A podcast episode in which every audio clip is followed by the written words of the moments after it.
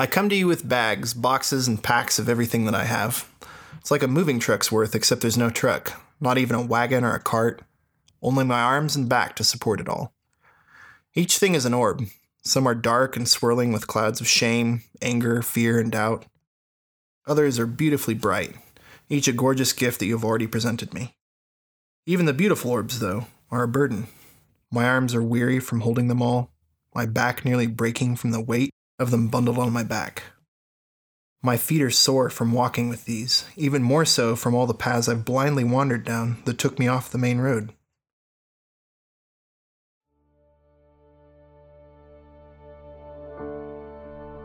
I'm back on the road, but still tired, and above all, scared. Scared that my pack will rip, that I've let orbs fall out and roll away, that I should have kept, that my arms will give out and a hundred of them will shatter painfully on the hard ground. I look up, and there you are. Not far ahead of me, as I've always imagined you, but right beside me. You smile softly, so happy just that I've seen you. You've been waiting for me. You just want a hug, a sweet embrace from your son. But first, I want to hide some of these dark orbs from you. I want to readjust others, I want to sort them into a respectable order. And even when I've shifted the good ones into the front and the bad ones to the bottom of the pack, my arms are still too full to possibly approach you and wrap them around you. I'm holding too much, I think, to fit into your loving arms. If I can just drop a few more off first, I tell you desperately, I'm afraid to even look at you. All the while I'm pleading tearfully that you just give me stronger arms to hold them. I zigzag across the road, I'm running frantically, but I'm unable to see my way.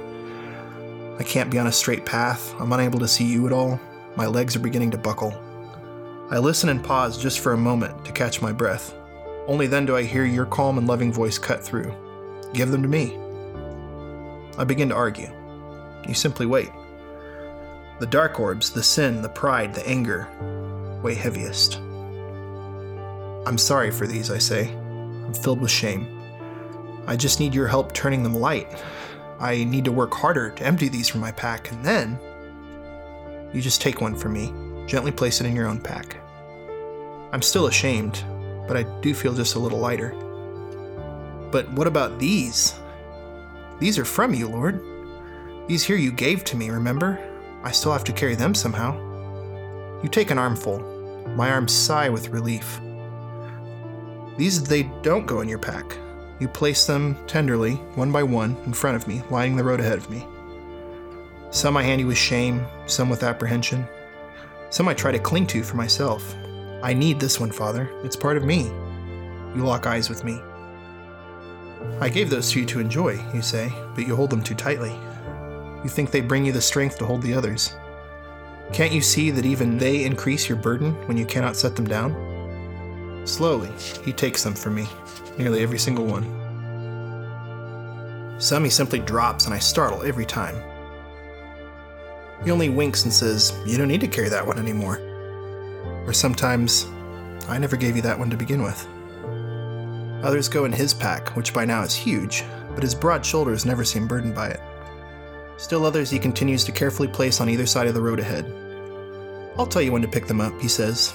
You can't carry them all at once. And only I know when and how they're meant to be carried.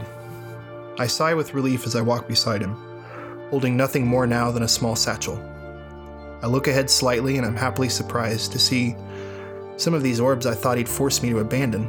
There they are, waiting to be picked up again, but only when I can handle them, when my arms and legs and back have rested. My view is unhidden now. I see him. I give him a hug, and we walk on.